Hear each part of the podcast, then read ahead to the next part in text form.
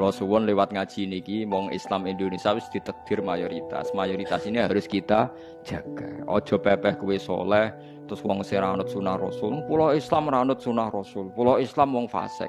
Dalam hal tertentu kita butuh kuantitas. Lu soal kepen dadani dadani wae tapi ra usah keluarkan dari kalangan, ya. ra usah keluarkan dari nopo.